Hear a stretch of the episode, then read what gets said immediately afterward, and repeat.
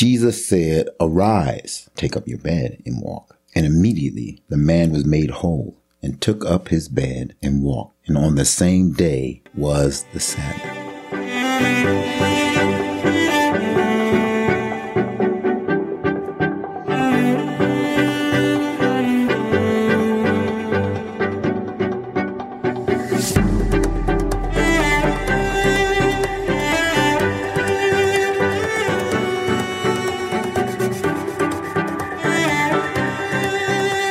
Welcome to another episode of It Was Found in My Heart.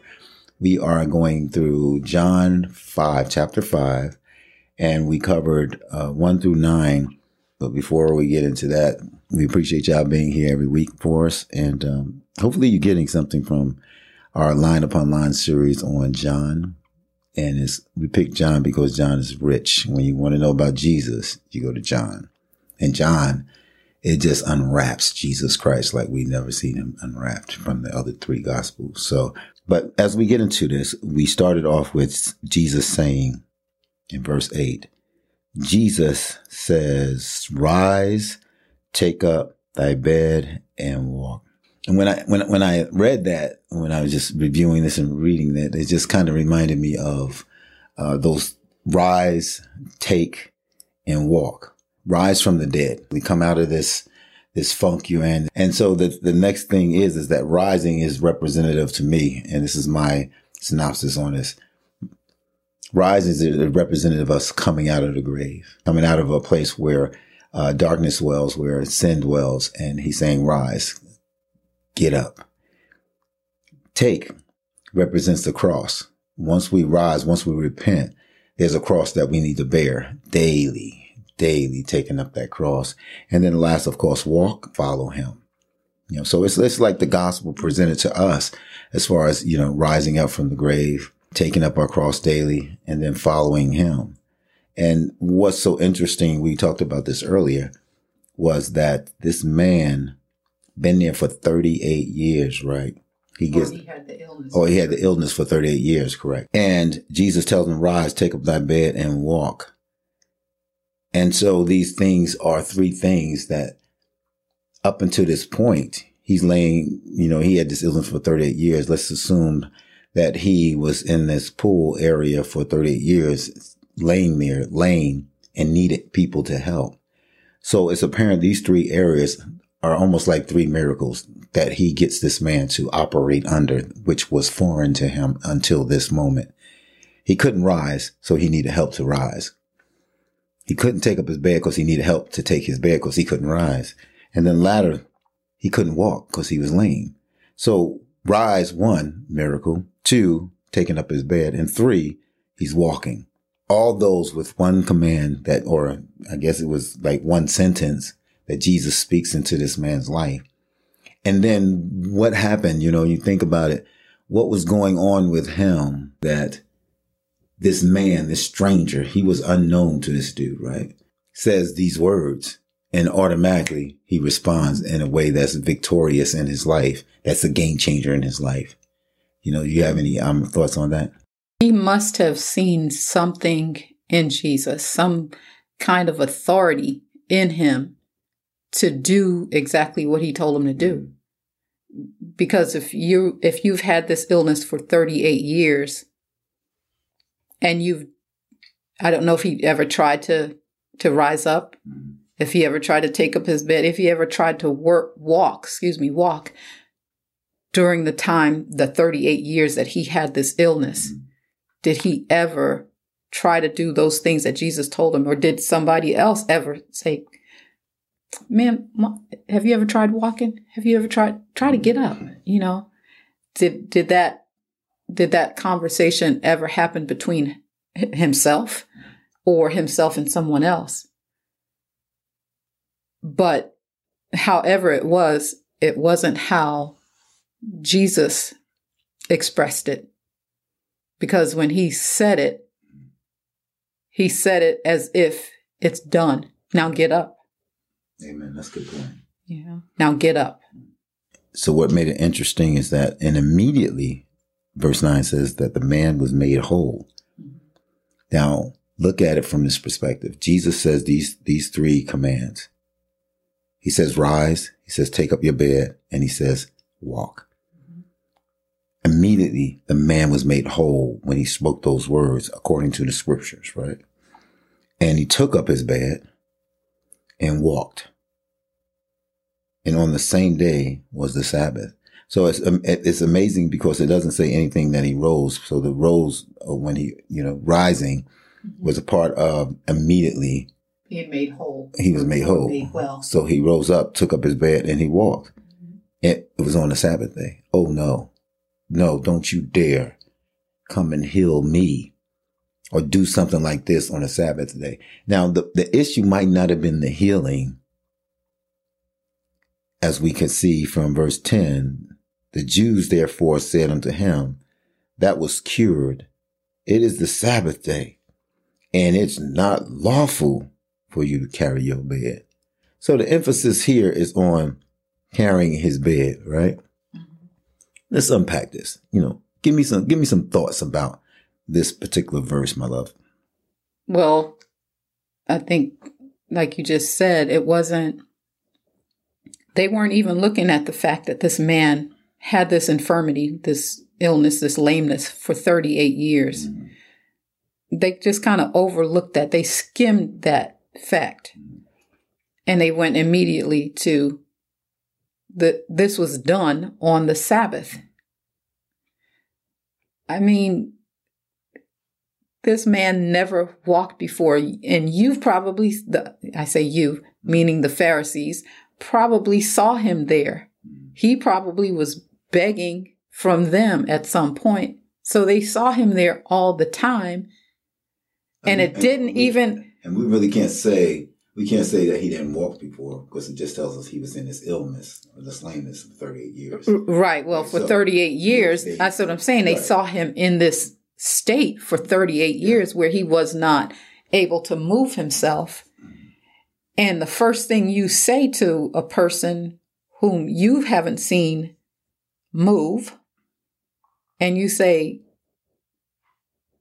Who did this? Or this was done on the Sabbath day, mm-hmm. instead of rejoicing right. in the fact that this man now can walk. Mm-hmm. He can stand. He can do whatever, just like you. Mm-hmm. That just kind of blew right over their head, right. and you just went straight to, You did this on the Sabbath. How dare you get healed on the Sabbath day. That's not lawful. I mean, if, if we uh, think about it from a perspective of, okay, person just got saved, radically saved, man just loves Jesus in and out. But it's not lawful. It's not right that you have those many tattoos. It's, it's not right. It's not right that you, you know, you did this. It's not right that you did mm-hmm. that. It's not right that your eyes can, you can see now. It's not, it's just not right because you're doing it the wrong way. It's not happening the way we say it's supposed to happen. It's not happening the way we think it should happen. It's not going down the way we thought it should go down. I mean, really? This man has been lame for 38 years and all you can come out of your back pocket is this not lawful for you to carry your bed. Really? Come on now. You, let's, that is the thickness. When I, when I read that, it shows the thickness and the blindness of what law and religion can do. It can, you can overshoot the grace, the mercy, the forgiveness, the love, the long suffering of God because it didn't go down the way you wanted to go down because our traditions say it should be like this. And our traditions make the word of God, the power of God of none effect. Right? Yeah, that's exactly right. Um, I mean, they, if I can, you know, go back into to Matthew's where the Pharisees said the same thing to Jesus when his uh, disciples were hungry and they went into the temple and, and ate I think it was they went into the temple. Let me make sure I'm getting that right. Yeah, it was on it was on the Sabbath and it wasn't in the temple, it was in the fields. They went in the grain fields and they began to pluck the grains to eat. And the Pharisees saw this and they began to complain and condemn. How dare your disciples do this on the Sabbath? And Jesus said they were, they were hungry. And he said, did you not read where David's men Right. did the same thing? And David's men was the one that went into, mm. they, they went into the temple and took the showbread and, and ate it. Mm. And he says, and Jesus told him, don't you know that he's Lord even of the Sabbath? So here they are questioning this man who was healed by Jesus, the Lord of the Sabbath. It's like Jesus is asking them in Matthew's, who's is is the temple greater? Hmm. The temple is not greater. The law is not hmm. greater than the man. It's not. Hmm. What I see from what you're saying and reading from the word of God, there are, there is religion out there. There is traditions out there that stays on the surface of what God wants to do underneath. God is come, come into our hearts. And if he can change our heart, if he can write the 10 commandments on our heart, then it's not about a law. It's not about a tablet. It becomes a way of life. When the Bible says that God is love, that's his being. That's who he is. And through Christ Jesus, God is wanting us to be love, be forgiveness, be mm-hmm. mercy, be grace. Right. It's just like breathing.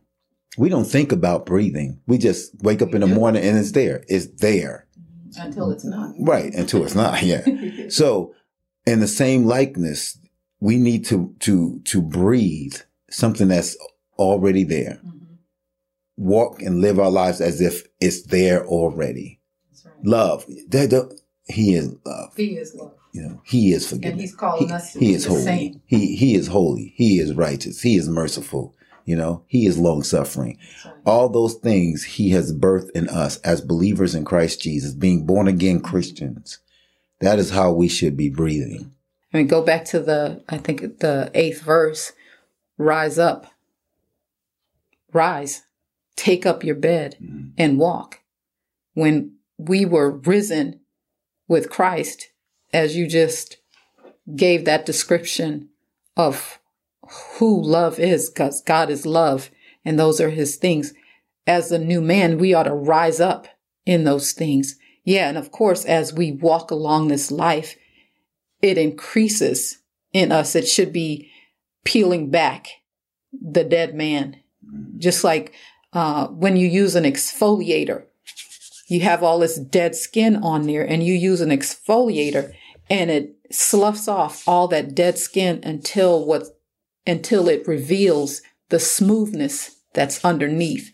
And that's what when we when we rise as the new man, walking in the spirit sloughs off that old man, that old man until it exposes the new man, that smooth skin, that smooth spirit. And so, you know, we wanted to cover those things and so that we don't overload you with all this stuff, all the unpacking all this stuff on you. And you say, man, I don't wait. That's too much. And then just to go with what you're saying on that, not, not just overloading them, but to give them time to unpack mm-hmm. what we said. Think about what we said. What is the Spirit saying to you? Mm-hmm. Is He saying the same thing? Is He saying something different? Mm-hmm. So we want line up on line, precept upon precept, here a little, there a little. And so we want to give you a little bit here. And next week, we'll get into the conversation between the lame man and the Pharisees and how they're approaching this whole situation. So with that, we want to leave you with this message. What is, what is a going away message? What is the, the, the real life message that you would like to leave with the listeners on this particular piece we covered today? Well, what we what we want to um, leave with with the listeners today is when when Jesus speaks to you, do what he says, and immediately you will be made well. Now that doesn't mean that you're going to get what you want, but you're going to get what you need. And and from from that point of view, I mean, if you look at it, we have a situation in our life. You know, I don't know how long you've been in the situation. I don't know how long you felt the same way that you feel today that you did when it started. But there's some issues going on in your world, you know, just like my world and your world. There are things that happen in our lives that, that we just can't shake. Mm-hmm. We're waiting, we're praying, but it just seems like no answer is coming. And we're missing the opportunity to jump up in there and say, Hey, listen, I've been set free. We don't know why. Whatever it is you're going through, whatever it is I'm going through, to recognize it as Jesus is the way. He is the truth and he is the life. And his promises are sure and true. And when we listen to the word of God, when we hear the gospel, if you're saved or not saved, when we hear the gospel, it should do something in our thinking, mm-hmm. our words, and our actions. Our thoughts, our words, and our actions. And just change. It's a game changer. When Jesus shows up to this lame man, his life is changed forever. When Jesus shows up in our lives, it should change forever. We should, can you imagine this man's been lame for 38 years. Jesus comes and give him a word of deliverance and freedom. He rises up, he takes his bed, he meets the, the, uh, the Pharisees and Sadducees, and they say some things. It's not lawful for you to be carrying your bed. It's not lawful. And then all of a sudden, he goes back to being lame. When God sets you free, don't go back being lame rise up from that thing that is oppressing you, that's holding you down. He says, rise up, rise up from that bed. Get rid of that thing. T- take it up. And then walk, walk away from it. Mm. Walk away from that, from that oppression, from that bondage, from, from whatever. And you can do it. We can do it because Jesus is the authority and he says that we can do it. We have to believe that what he says in his word is true and it is for us today, right now. We want to close with that, that message of hope and assurance that Christ is the center. He is the way. He is the truth. He is the life. And giving your life to him sets you free from anything that has happened in your life. 38 years of baggage, 38 years that, that kept him incapacitated 38 years. And then one word, one trust, one belief, mm-hmm. and he's set free. So in the name of Jesus Christ, if that's you or if you're going through some things and you just need to be set free, trust him. Amen. Trust his word. And the word says, God so loved the world that he gave his only begotten son that whosoever believes in him should not perish, but have everlasting life. And that everlasting life starts the moment you believe. In the name of Jesus Christ, God bless you. We'll see you next week.